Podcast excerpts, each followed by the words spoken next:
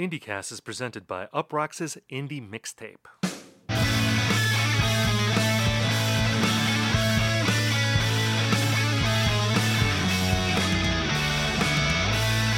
Hello, everyone, and welcome to IndieCast. On this show, we talk about the biggest indie news of the week, we review albums, and we hash out trends.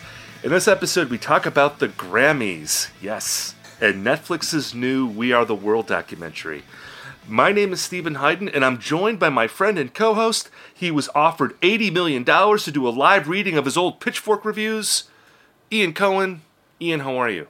Yeah, you know that's not true because I would do that for like you know, fi- like like fifty dollars and a couple of drink tickets. if we're talking 80 80 dollars, I would.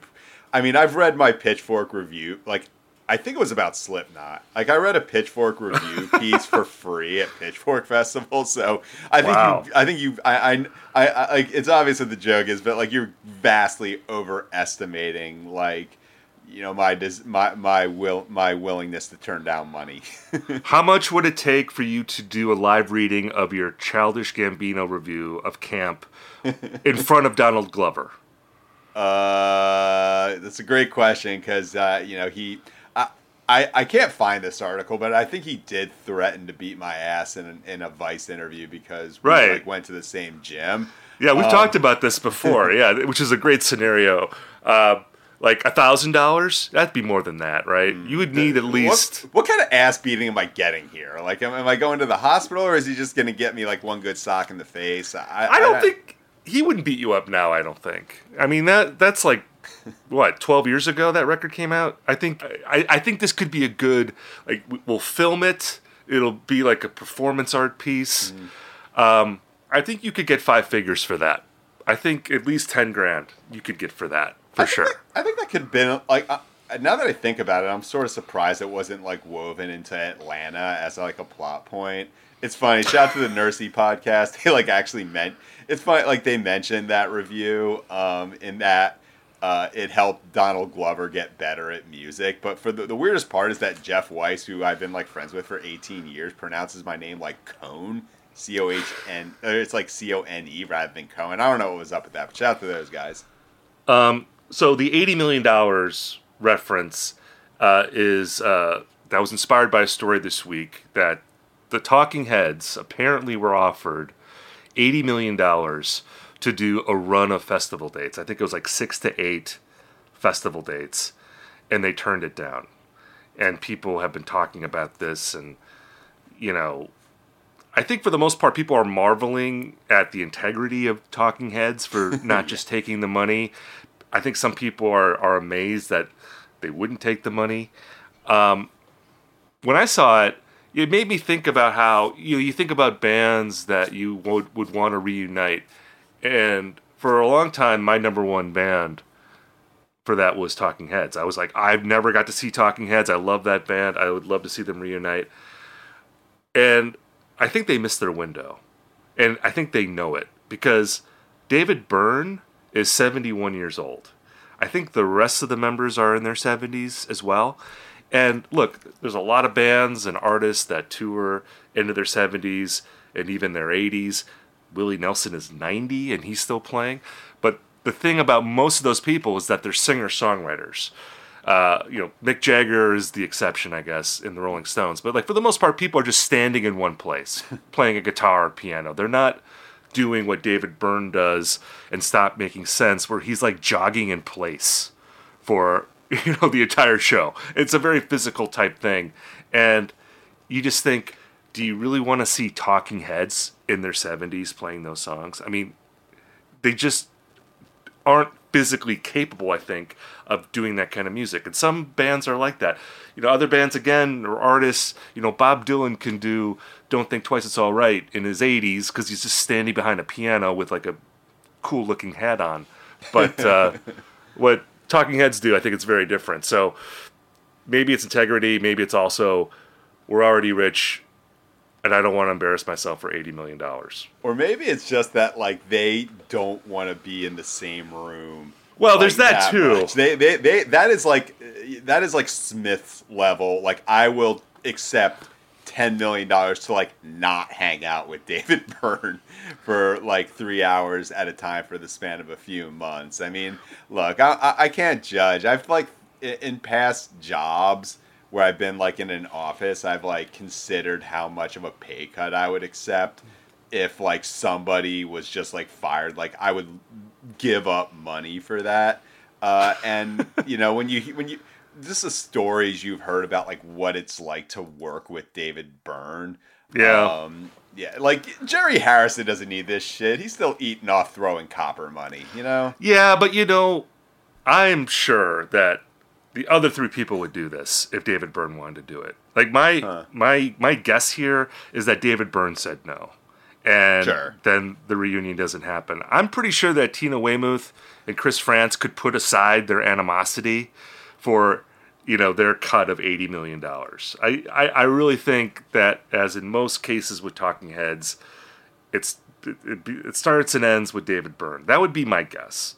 Maybe I'm wrong. I mean, it is funny. Like there was that event that the four of them showed up at. Uh, I think it was at the, at the Toronto Film Festival, and they did a Q and A uh, after the revival of Stop Making Sense, oh, yeah. and and I think they did some interviews too. Like they were on Colbert, and in every configuration, it's like David Byrne, and then Jerry Harrison is next to David Byrne, and Harrison is like the buffer yeah. between Byrne and Weymouth and Frantz.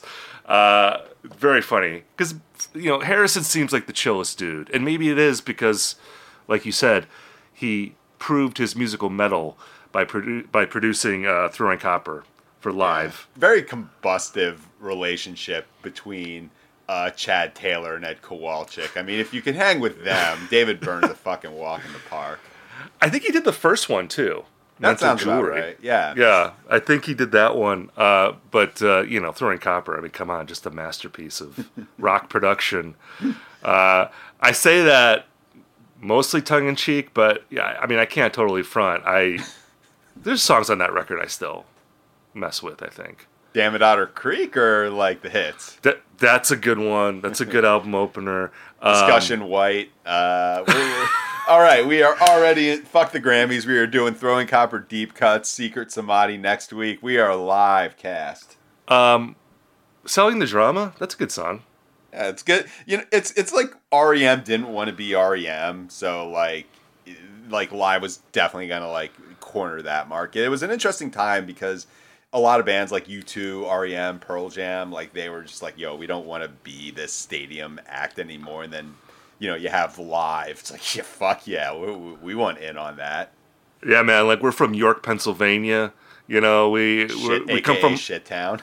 yeah, it's a humble humble background here. We have no qualms about selling out. And then, of course, fame goes totally to Ed Kowalczyk's head, and he starts writing you know, Lakini's juice. Yeah, he writes Lakini's juice in the entirety of this. Is it Secret Sa- Samdi? Uh, how do you pronounce? I think it it's, Samdi? I, I think it's Secret Samadhi.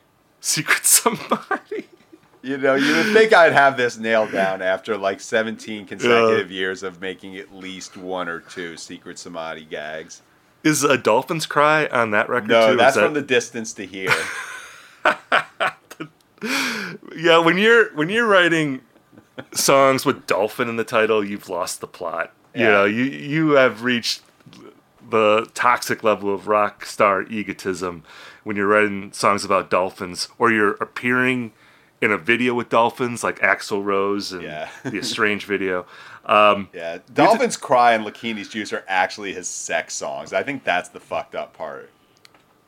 So, like, is a dolphin's cry an orgasm? Then uh, is, that, is that what you're saying? That seems that seems to be the metaphor. If you watch the dolphins cry video, which I would recommend, it is maybe the like the the the loosest, most obvious sex metaphor ever captured on video. it's it's fucking fantastic. Like it's basically saying uh. that like Ed Kowalczyk's fucking could destroy an entire city block. Which you know, I'm gonna take his word for that. I I don't need to, I don't need any more proof, visual or otherwise, of that. Um, we should do a quick sports cast here. Uh, I feel like we have to apologize to our San Francisco listeners who uh, did not take kindly to the dialogue last week about San Francisco. I had people complaining to me that I called it that I called their city San Fran, and they don't like it. Apparently, when you call San Francisco San Fran, someone said, "Well, we call it Frisco, but not San Fran." I'm like, "Why is Frisco better than San Fran?" I don't understand. But anyway, I didn't mean to offend people. Congratulations to the 49ers for making it to the Super Bowl along with Patrick Mahomes and the Chiefs. Uh, I was completely wrong in my Super Bowl prediction. Uh, that's why I only talk about sports on an indie rock podcast and not anywhere else. Um, never pick against Patrick Mahomes in any circumstance. I think he's gonna. I think they're they're actually gonna win the Super Bowl. I'm gonna pick the Chiefs. Sorry, 49ers fans, but you guys have just looked shaky in the playoffs, and I don't think. You know, I don't see Dan Campbell on the side, uh, yeah, on the sideline with the Chiefs. I don't see you know my guy Jordan Love first time making a playoff run. I see a very experienced team. I don't think you can afford to screw up against these guys. Um, do we want to delve into Taylor Swift discourse? Like, is this going to be the apocalypse of Taylor Swift discourse in the next two weeks? I mean, I wrote a column in early January where I was pleading with people to be more normal about Taylor Swift in 2024. And like, I could write an entirely different column about that same topic just based on things that have happened this month. Like, this is the craziest Taylor Smith month. Taylor Smith? Taylor Swift month of all You got time. confused with legendary San Francisco, aka Frisco 49ers quarterback Alex Smith. Yeah, that's right. She's only the most famous person in the world. How you know? It's very easy to get her name wrong. um, but yeah, I don't know. I, I'm not prepared really for where we're going to be going because it's going to really ramp up next week. This is like the media week next week for the Super Bowl. Uh, yeah, the Taylor Swift stuff. I I I don't know if I can take it. I feel like we've gotten off kind of easy in a weird way. I mean, maybe it's going to ramp up this week, but we're almost halfway through to the Super Bowl. Um, you know, uh, maybe this is because the Taylor Swift beat at USA Today might be the only full time job in music journalism left by the time we record. But what's happened with Taylor Swift is not like we're getting the you know the psychotic Rob Sheffield articles, but we're getting we're getting that level of psychosis, but like from the conservative media because um, you know I read this on Twitter. You would think that a team from the Midwest with uh, racist is too easy. Let's just say problematic nickname and also the tomahawk chop chant. Um, you know, and their star like white boy tight end is dating the biggest you know pop star in the world, and they're like some kind of like eugenics based ubermensch fantasy. And yet because i guess you know they're mad a woman's doing anything and like travis kelce did a pfizer ad they are so mad about this they are actually rooting for fucking san francisco. Like the right wing choice in the super bowl is san francisco. Uh, like just last year there was an entire book on the subject called san francisco um, and look, I, this is like some weird horseshoe shit because I thought for like a second that I can't pick any rooting interest in this game ethically, but no, it's like obviously it's the Chiefs, right? Like, um, I because the only time Pat Mahomes lost in the Super Bowl was to Tom Brady. So if he loses to fucking Brock Purdy, we're gonna get like 10, 20 years of like gritty gamer discourse and like you know, aside from like pissing off like barstool sports people, like I, I say that like lightly because barstool sports might be the only media company left by like by 2025. But yeah, I, I think that the only ethical decision is to root for the Chiefs. I, I'm I'm doubling down on the fucking like San Francisco hate. I think you mean Uproxx and Barstool Sports will be around in 2025. Um, yeah, I mean the conservative media, yeah, they're going crazy with the Taylor Swift, Travis Kelce stuff, but with the normal media, I feel like the narrative of like Taylor Swift being a distraction, which I see people complaining about, like people wanting to tell those people off, or that like Taylor Swift's being on TV too much. I feel like that's totally overblown. Like I, I'm not really seeing that in the media as much as we would have 20 years ago. Like, do you remember like when Tony Romo was dating Jessica Simpson? Absolutely. And like he went with her to Mexico, I think, like Yeah. on a bye week, and it was like before the playoffs wall. or something. I think right. Yeah, something like that. And it, it was like wall to wall coverage. And you just saw everyone on, ESPN talking about, you know, Tony Romo's not taking his responsibility seriously, and this is a you know this is a distraction and distraction this and distraction that, and people have bent so far in the other direction that I actually do think the Taylor Swift stuff probably was a distraction for the Chiefs during the year. I mean, how how could it not be? She's hmm. the most famous person in the world. I mean, you know, is that why they didn't play as well this year? I doubt it, but I mean, that's a circus. Of course, it's going to be a distraction. It wasn't it's like Travis. it wasn't Travis Kelce dropping those passes. Like Kadarius Toney was not dating Taylor Swift. Like Marcus. Uh, Right. Yeah, it wasn't those guys. But it's like, you know, people don't want to be associated with like the worst trolls on the internet. Because those are the people who are talking the most about Taylor Swift and Travis Kelce. So, like, th- the urge to not be in any way associated with those people has caused, I think, the media to bend maybe a little too far the other way. To like, because we can't even talk about this. I feel like that was probably a factor in something. I mean, Travis. I mean, uh, yeah, Travis Kelce didn't have like a, a great season by his standards. And again, I don't think it's because he was hooking up with uh, Taylor Swift, you know, off the field. But I don't know. I still think it's okay to talk about that. I don't know. right. I, I, I'm the, I'm the I'm the bravest person in media, is what I'm saying here, Ian. I'm the only person who can uh, talk about this.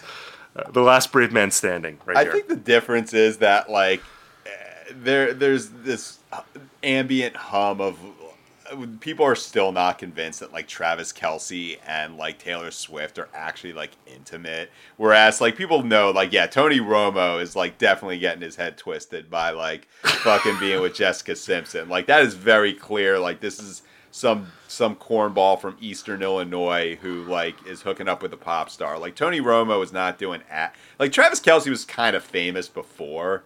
Uh, he, he got together with Taylor Swift, which is why you know it's not like Taylor Swift's getting together with uh, I don't know Chris Jones or uh, you know uh, Isaiah Pacheco, like any of the other famous people on the Chiefs. Um, yeah, we we knew that like Tony Romo was like in an absolute mental headlock over being with uh, Jessica Simpson. There's still people are still not. I don't think any, there there's like on both sides of the political divide like I like belief that this is just like a beard situation. Yeah, I don't know. I I think someone needs to make the documentary about Tony Romo and Jessica Simpson dating like they did about Britney, and we can have a a reckoning about how we treated Tony Romo and Jessica Simpson. We can apologize to them that we didn't respect their love in the moment, you know, because we're we're so much more enlightened now in the modern day. I think that documentary is going to be coming on Hulu next year. I'm looking out for that. Um, let's do a quick fantasy draft update. Uh, you have an album out today on your team. The uh, was it Vijay Iyer, the the, the, the jazz pick? Yeah, I haven't seen any reviews of this yet, and we I thought that the Brittany Howard one was going to be out today, but that one got uh, pushed back a week, which not promising for me. Yeah, is Like, that is that yeah? What's going on with that record? I feel like it's been moved around. It has been, and yeah, it's just not like it is. So I, I'm starting to feel like Dan Campbell in that like I got a little too cute with my play calling, passing up easy points.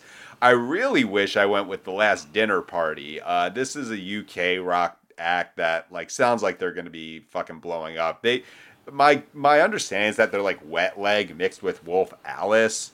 Um, I think we're gonna see like five enemy covers by the time the year's done. But like, yeah, I'm Mm. starting to get a little. I'm starting to feel a little unsteady with my choices. Well, choices. What's interesting about our fantasy draft is that it took place before all of the turmoil at Pitchfork. Like we were drafting with the assumption that it would be a normal year for Pitchfork, and now we're in a situation where, I mean, Pitchfork is still up and running, but it- we're not sure exactly where they're going to be going. There's records that Pitchfork would review that I don't know if they're going to be reviewed now. I mean, it, it's it's going to be. I'm curious to see how that shakes out. Like the Vijay Iyer record, you said ha- it hasn't been reviewed yet.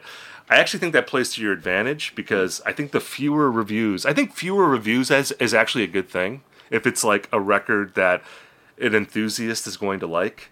Because if you get like two or three reviews that are just raves, Right. and then you know, because I feel like a record like that, people writing about it, unless they're jazz aficionados, you know, they're going to be fans of the record. No one's writing about that record to shit on it. You know, they're writing about it because they really like it, and if they didn't like it, they wouldn't write about it. It would be really funny if they did shit. Because like I remember there was this one time. It was like a couple years back. Um, Julianna Barwick, this someone who would be a very good choice in most circumstances, and like one of the like an ambient artist that like typically gets like well reviewed.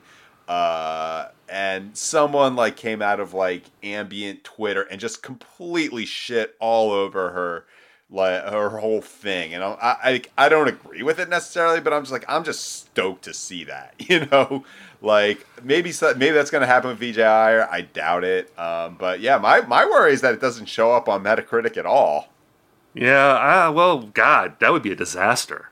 like what That happens be- then is that, is that like when uh, brock purdy like the three like san francisco's like three quarterbacks got injured in the playoffs last year and they had to like have christian mccaffrey running the single wing like Well, I feel, I mean, normally it would be like Aaron Rodgers going down. You know, it's like you just lose your quarterback and you Right. can't do anything about it. But like, I feel because you were so nice to me with the Faye Webster thing that I feel like I gotta let you just pick somebody else. So if if that happens, you know, we'll see next week if if if it's on Metacritic. If it's not, I think you're gonna have to pick somebody else, and you could just pick whoever you want.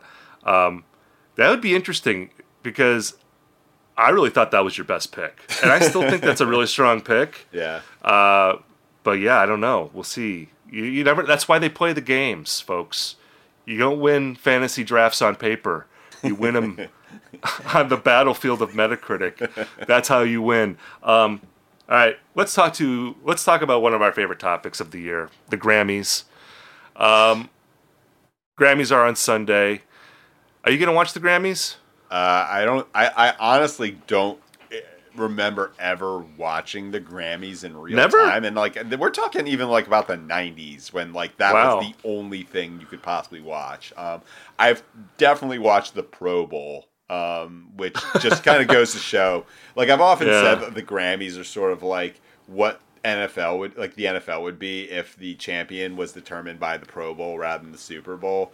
Yeah, I Right. could not like I, I just imagine myself watching this and being just profoundly annoyed. It's like I would almost rather watch like the Republican debates because you know at least you get some unintentional humor. But the Grammys take themselves even more seriously. So Well, the, I will not be watching this. I will. I mean, I kind of go in and out of the Grammys. Some years I've had to cover it, so I had to watch. Right. I do think that. Uh, I mean, they've really shifted it to just be about the musical performances. Like, there's just one performance after another, and there actually are some good performances sometimes at the Grammys. I'm kind of curious. Like, I know Joni Mitchell's performing. I'm kind of curious to see that. There's a couple other things that I'm curious to see.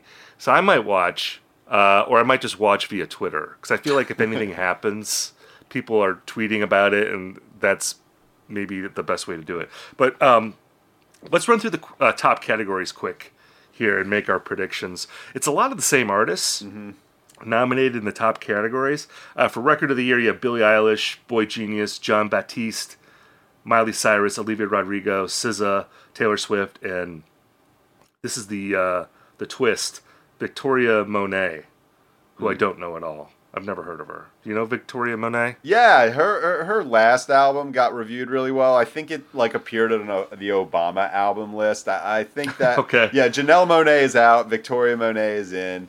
Uh, you know that we like this is it's like her like her her. It's like you know Okay. it's going to be showing up on Obama's uh year end list for the next 25 fucking years but uh yeah i think that they're i've listened to it it's it's good it's like you know r&b like it's you know, a little it, it, it's it's it, it- it's left of it's a little bit left of center r&b not like SZA type but like it's it's it's it's really hitting the midpoint between like Grammy bait and like you know new era new york times pitchfork bait Like when you said it was on Obama's list, I knew exactly what it sounded like. I, mean, I think that like Obama is a genre. Yeah. I think if you say that, you know exactly what you're getting. It's sort of like what NPR was Right. 15 years ago. That's that's what Obama is. Um, so I hate the Billie Eilish song that's nominated. It's the song from Barbie, uh, and I guess it's the the conceit of the song or the idea of the song is that it's a doll wondering like what am I here for?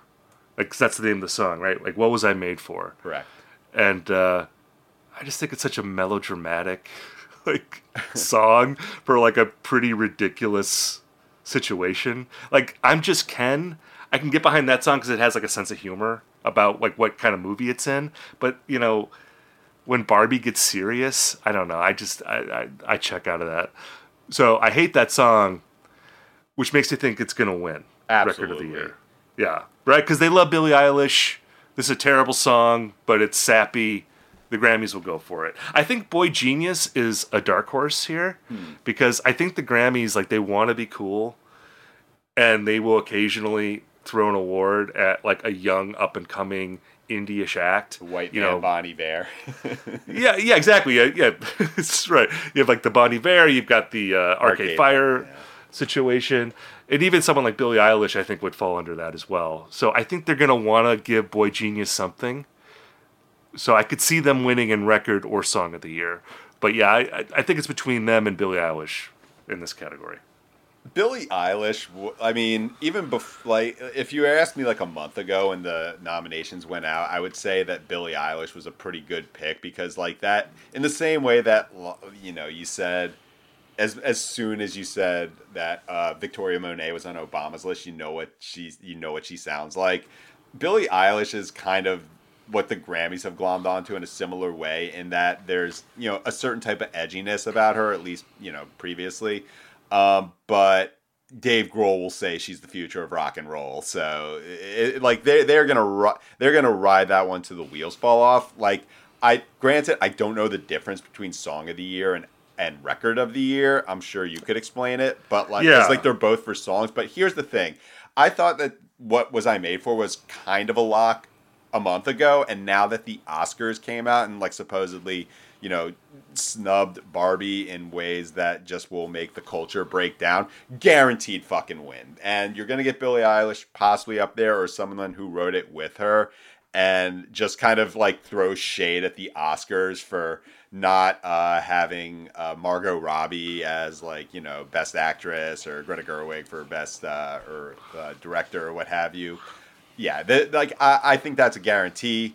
Um, as far as Boygenius, I do.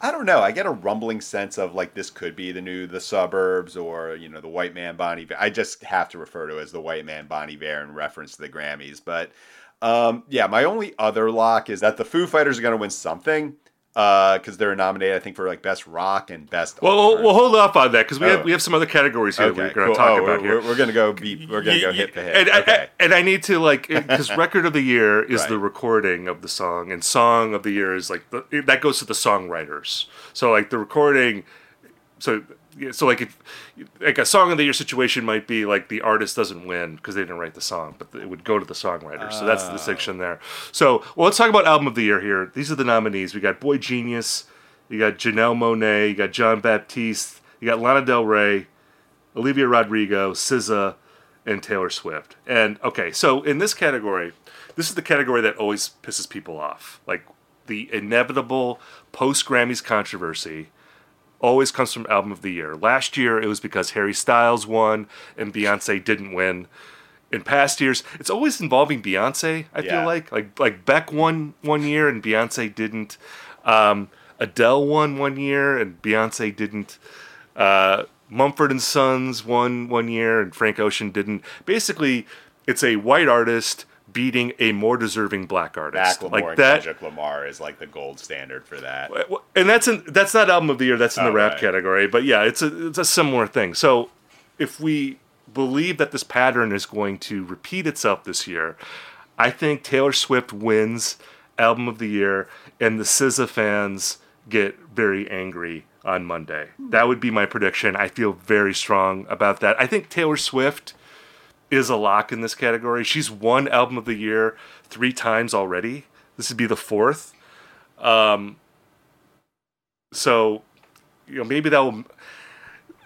I don't know if that will mitigate the outrage or not. I mean, I don't know if people are going to be like, "Oh, Taylor Swift is so huge that she has to get it. We can't be angry about it." But I do think SZA, you know, that record is uh, one of the most acclaimed records of like recent years. I mean, SOS, people love that record, and she's very famous as well. So I think a Taylor Swift win and outraged SZA fans, I think that there's a very good chance of that uh, in this category.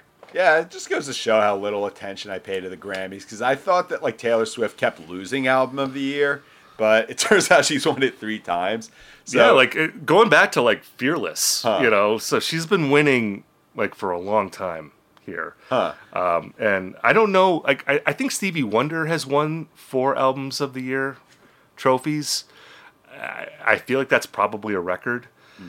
And uh, so Taylor Swift is going to uh, probably match that this year. I think. Yeah, uh, maybe the Herbie Hancock fans like get like fucking pissed off about, or Stevie Wonder or whoever it is that like currently holds the record. But yeah, I think that um, yeah, a Boygenius. I could see a path for that, like similar to the suburbs. Um, but you know, I, what I'm hoping to see, like yeah, maybe we get like some SZA outrage, but man, I just want to see if like Jon Batiste got shooters out there like that, where they're just like so convinced that world music radio is this like polyglot genius record that encompasses all genres. Like is Obama maybe Obama like gets on the gets on the mic and starts uh you know starts like ranting about like how he's overlooked and also the fact like well, well he's already won. A, he won an album of the year Grammy a couple years ago. Like just came out of nowhere. yeah, that's why we know who won. he is. and I mean, if he won like if you won this award twice this decade, that would be I would actually love that. That would be yes. like old school Grammys. Like, I want the most Grammy pick possible. Like I want uh, Warren. I want Warren. Yeah, I, I won't get ahead of myself, but yeah. Well, okay. I, I want the most Grammy shit possible. Yeah, I mean, okay, let's just skip Song of the Year because mm-hmm. I think that's going to be Billie Eilish again. We don't need to talk about that category. Let's go to Best New Artist. This is the last category I want to talk about because uh, you got okay. These are the nominees. You got Coco Jones. I don't know who that is.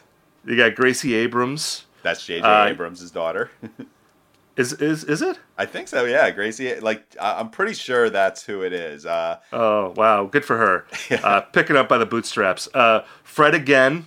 Uh, Ice Spice, Jelly Roll, Noah Kahan, Victoria Monet, and The War and Treaty. So okay, you actually have like some pretty well known artists in this category. I think it's between Noah Kahan, Ice Spice, and the War and Treaty.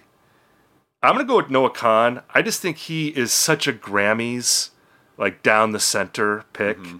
You know, for those who don't know, I, I wrote a thing about him earlier this month, but like he is like the new Mumford and Sons essentially and we know the Grammys love Mumford and Sons. I don't know if Noah Kahan is performing on the Grammys. If he is, he's gonna kill. Like I remember, like when when Mumford and Sons were on the Grammys, more sort of regular people in my life wanted to talk about that. Like they people just love seeing Mumford and Sons on an award show. Like they just kill in that environment. If Noah Kahan is playing, he's gonna kill, and so I just think he's gonna win in this category. Yeah, I think that Noah Kahan, like not just being like Mumford and Sons ish, but kind of mixed with Zach Bryan in a way, which is also like I'm sort of shocked that he's not best new artist. Like maybe he'll be nominated when he mm. his next album.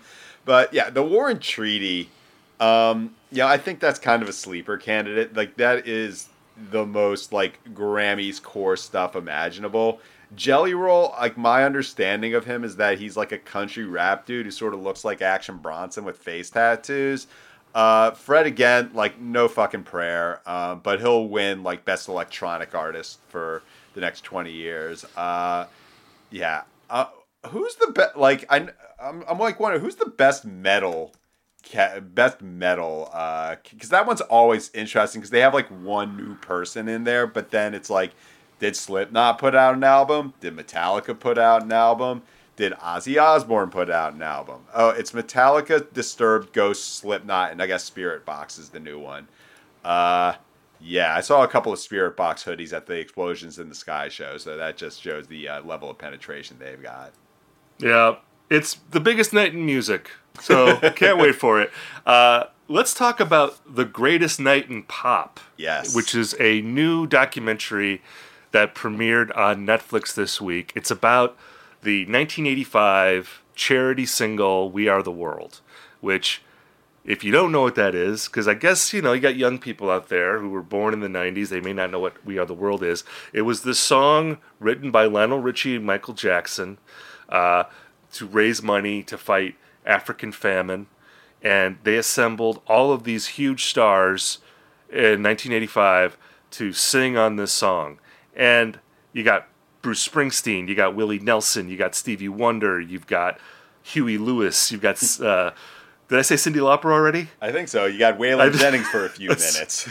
Said her twice. Uh, you got Kenny Rogers, Paul Simon. You got uh, just a litany of, of, of superstars on this song. And look, I mean, the song is terrible. We can just say that at the top. It's not a good song. And I have to say that when I first heard about this documentary, like I wasn't that interested in it, but then I heard people talking about it. I was like, oh, I'll watch it. And it's a very fun movie. I, I highly recommend watching it this weekend. And the thing about it is, you know, even if this song sucks, which I think it does, it does. the the movie makes a convincing case that it's like pretty amazing that this all came together because you have like all these famous people. It's like the night of the American Music Awards, and like they're staying up all night essentially to record this song. And there's this idea that like if the session doesn't constantly stay in motion, that these you know stars are going to be like cats and just wander away. You know, so they're just trying to keep everyone engaged. And I don't know, there's like all these great stories about the behind the scenes. You got Al Jarreau, the iconic Al Jarreau. iconic jazz R&B singer who apparently was drinking so much wine that he could barely get through like the one lyric of the song that he has. Uh, you got Paul Simon who is like the worst. Yeah, he's like the worst vibes of anyone in the session, and you can even see it in the music video for "We Are the World." Like, because it's like him and Kenny Rogers, which I think Paul Simon was pissed that he was paired with Kenny Rogers. I think he probably felt like I deserve to be with Stevie Wonder or Bruce Springsteen. You got me here like at the B team with Kenny Rogers. Although this was before Graceland too. Like so Paul Simon was a little bit down on his luck at the time. I think he probably would have been paired with somebody else if if it was after Graceland. But um I know I wrote a column about uh this documentary where I ranked all the singers on We Are the World. And my top two I had Stevie Wonder at number one and Bruce Springsteen at number two. Because like for me, the highlight of the song is at the end where Stevie Wonder and Bruce Springsteen are like shouting at each other basically. you got like the split screen going on and like Stevie Wonder's like, We are the world and then Bruce, who is in the middle of the Born in the USA tour and It's his at the voice end. is It's like at the end Well, of the tour. No, it's a it was during a break. Oh, because okay, okay. it was like like the first leg ended like the night before this session, and then he had a break, and then he toured.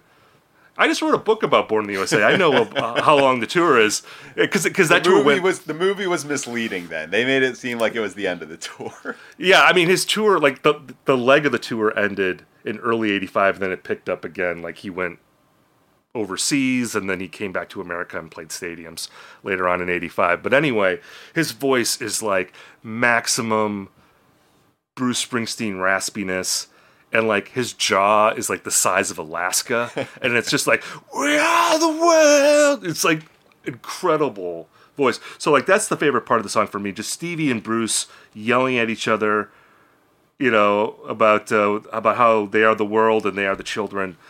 Um, I don't know. I I DM'd you because I was like, you got to watch this movie. I want Yeah. to talk about this on the show. Did you like the movie? Yeah, I wouldn't have watched this if you hadn't uh, if you hadn't uh, nudged me in that direction. And I'm glad I did. I, I'm just go- on the one hand, like I think that they really had to stretch to make the conflicts really pop here. But at the same time, I do think like a Get Back style, like five hour documentary where you just see like what these people are doing to kill time when other people are doing their solos would be interesting. Um, yeah, this song sucks. I fucking hate it. Um, I've never actually listened to the whole thing, which is seven minutes long, by the way. Um, but yeah, it's like uh, the line that never made sense to me is like, uh, we're sa- there's a choice we're making. We're saving our own lives. Um, I, look, I, I, they make it clear that like Lionel Richie and Michael Jackson had to write this song in like a matter of days, and you know it's broad, it's an anthem, but like we're saving our like what what about the African people? You know what I mean? So well, I think the idea of it, um, maybe I'm being generous with my interpretation, but they're saying like we're all together, right? So it's like your life is my life. You know, I think that is my interpretation of it. because I don't think they're just talking about like they're like our we're rich, we're saving our lives. I think they're saying spiritually we're saving our you, own lives. Yeah, like like the like like the people in Africa and, and the people in Hollywood, we're all the same. We're one people. Like we are the world together. Ah, yeah. I mean, yeah. I I would say that like this. The, I'm glad they didn't focus on like the nuts and bolts of making this song. Like Drunk Al Jarreau love it, except for the fact that it implies that he was the only one completely fucking booted out of his mind in the studio. Like this is the right. great. This is after the AMAs, the biggest pop stars of 1985. Right. Yeah. It's it's L.A. in 1985. Yeah. There like, was definitely other intoxicated people in that in that room. Especially it's like midnight and it's like an all night recording session. Um. So that was a great part. I love I didn't love. I mean, it's you know, it's just kind of it's kind of shitty how like Waylon Jennings. A, I don't even remember him being there, but he's apparently too racist to swing in Swahili. And then, well, my favorite. Okay, okay, but we have to we have to explain this because there's a part in the movie like where Stevie Wonder. He's like trying, I think, to make the song more interesting. Yeah. So he's like proposing that they sing some of the lyrics in Swahili, which they uh, obviously didn't end up doing. I don't know. I mean, look, I think I don't I don't want to call Waylon racist here. Yeah. I think Waylon Jennings is self aware enough to know should I be singing in Swahili? Is this something that Waylon Jennings does anyone want this would from Hank, Waylon Jennings? Done it this way, or yeah, because it's almost more racist for him to sing in Swahili. That's a good I point. Think. You know, like because you would think that he's there's no way he can do this authentically. Uh, but yeah, he leaves like after mm-hmm. that, just like walks out of the studio. It's like they didn't pair Willie and Waylon together. Like they put Waylon in the chorus, and they paired Willie with Dionne Warwick, which I actually think is a great combo. Like they sound mm-hmm. really good together. But like Waylon and Willie are in the same room, and you don't give them a verse. That seems off to me. Quincy Jones, you're a genius, but I think you fumbled the ball on that one. Yeah. But uh, even after the uh, Waylon walks out, then someone has to tell Stevie Wonder they don't speak Swahili in Ethiopia, which is like I know it's not that it's not like funny, but it's kind of funny. And then um, some other my other favorite part, speaking of Kenny Rogers, he dropped like they all say that like yo Quincy Jones doesn't drive or this person had to get driven there. Like Kenny Rogers pulls up in a fucking Chrysler Laser like right. just swag off the charts in 1985. Um, I think the uh, the for the uh, I guess the emotional uh, fulcrum of this movie is actually Sheila E. Um, right. Because like you know you would think like a star at the time, certainly not at the level of some of the other people involved, and then it becomes extremely clear to her that they just brought her there as like bait to get Prince, which is like so right. shitty. You know? Yeah, and it didn't work either. Prince no. didn't show up. He's like hiding out in a Mexican restaurant on the Sunset Strip. Won't show up. Um, yeah, and I mean Prince got a lot of shit for that for not showing up to We Are the World. I do think that he was probably just uncomfortable with being around Other so many people, people yeah. which uh, is something that's really clear during the Bob Dylan sections. Like, and look, I mean, I was already familiar with the footage of Bob trying to sing on We Are the World, and it's so painful to watch because it's not like it's not just that his voice sounds bad like he literally can't sing like he's trying to sing and it's like there's barely any sound coming out of his mouth and you just see like how uh, uncomfortable he is and it's like so unnerving like he's so vulnerable and Quincy Jones and Stevie Wonder basically have to coach him up on how to sing like Bob Dylan. Like Stevie Wonder does a Bob Dylan impression for Bob Dylan. He's like, no, you sing it like this, and he does it, and then Bob sings it, and he says to Quincy, "Oh, that wasn't very good," and like Quincy hugs him, and it's like a very tender moment. Like that, that was probably the most memorable scene for me in the whole movie. Yeah, it's like like watching Bob Dylan sing that. It's like you know the shreds videos that come out on YouTube where it, like you isolate like David Lee Roth just doing uh, "Running with the Devil" or um, I'm like like every time they show Bob Dylan's face and it's clear he's not doing a single thing during the chorus. Like I'm imagining the times I've seen like isolated Waka Flocka ad libs where I'm like, I don't remember what Bob Dylan does on this song, so I'm like thinking he's just gonna do like the graspy, yeah, the children, like doing the uh the really deep uh you know uh time out of mind voice. I just also think it's funny they put him right next to Smokey Robinson, who sort of like was rocking a Bob Dylan look in 1985. Like they had converged on the same sort of like tousled appearance, which and he has awesome. a very and Smokey has a very skeezy mustache. Oh too, yeah, that like he, I don't know, whoever was doing his like fashion or you know his stylist or whatever, like they they committed a major problem with that one. Uh, can we say too that like 1985 was a great time for like 35 year old white guys because there are so many like 35 year old white guys in here who are just soulful as hell. You got like Huey Lewis, mm-hmm. you got Steve Perry, oh, who like killed it.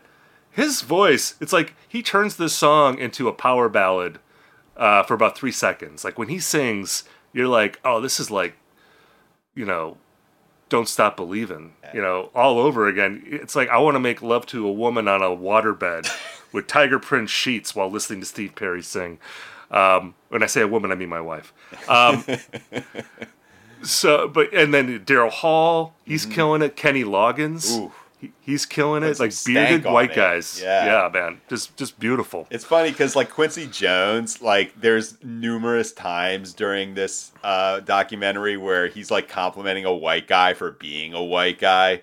Like right. he, uh, you know, it's like I, I one of my favorite quotes is from the vocal arranger who says like Stevie Steve Perry electrifying in that range. Like he really is, and because like you think about yeah. you think of these guys as like just being kind of like cornball or whatever, but then like Huey Lewis, like he fucking delivers, man. He does, man, and he and he's throwing his face into it too. Like mm-hmm. he's just make he's expressing how much soul is coming out of his mouth by like heart of his rock face. and roll, man. Yeah, just unbelievable. Um, so in my column, I, I, I, painted a scenario for a modern "We Are the World" hmm. uh, situation, and I want to lay this by you to see if this makes any sense or if you have any alternate choices. I think Quincy Jones, the obvious Quincy Jones analog would be Jack Antonoff. So he's the producer of the modern "We Are the World." The Lionel Richie, who's Lionel Richie's like the quarterback of "We Are the World." You know, he co-wrote the song and he's helping to run the session. Uh, Phoebe Bridgers is the Lionel Richie and then she's going to bring in a superstar co-writer. So we need the modern Michael Jackson. That's obviously Taylor Swift. So they're the two co-writers of the song. Uh, Bob Dylan is going to be Bob Dylan again, uh, and extremely awkward still in 2024. Uh, in the Ray Charles role, you know, like the elder statesman, I have Paul McCartney coming in, so he is going to be the Ray Charles. In the like pissy 40 something year old pop star who's past their prime paul simon role. I've got john mayer great pick. in that role. Uh, in the prince role you know the enigmatic genius who doesn't show up to the session frank ocean. So he's the prince. Um, surprisingly good matchup. Chris stapleton and bruno mars. They kill their verse together. And then the weakest matchup i've got Lorde and of course dave grohl. Um, my prediction for this song is that it comes out 1 billion people stream it the first day, and then no one streams it ever again after that. Completely memory hold.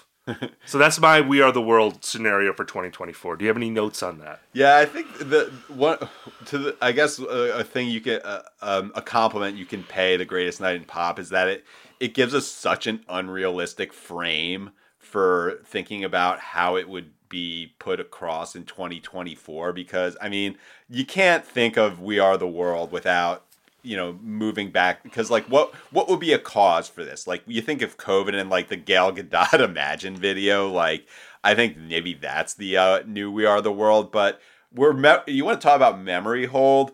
Um, there was a We Are the World 25 for Haiti. Uh, I believe that was 2010, and we. I, I know that people liked uh, the segment we did on the last episode where you just quizzed me about like did or did I not review this album. We could totally remember some guys for the World for World 25 for Haiti roster because I mean, 2010, that was a dark ass time for pop music. And it's like you are not getting the equivalent of Michael Jackson or, uh, you know, Lionel Richie or whatever. It was like, you know, it was like Justin Bieber and Miley Cyrus, but also like Swizz Beatz and like, uh, you know, T.I. get, um, you know, solos. I'm thinking uh, We Are the World 2024 would be more like that. There's absolutely no way Taylor or Beyonce does this. I think the Weeknd would be the Michael Jackson role here because mm. you know he's like one of the few people who is or is willing to embrace you know that sort of like that sort of narrative. I mean, Chris Brown would certainly make himself available. Um, Nicki Minaj, like you're just gonna get the most cornball like. Uh, I I think that like for artist artist types like Beyonce or like Taylor, like I I think they would see something like this as beneath them. So yeah, I think it's more. I think the We Are the World 2024 would be more like the Imagine video and less like uh the We Are. Like you're gonna get a shitty song out of it regardless. But yeah, I don't. I don't see like our A list P like Poptimism killed We Are the World.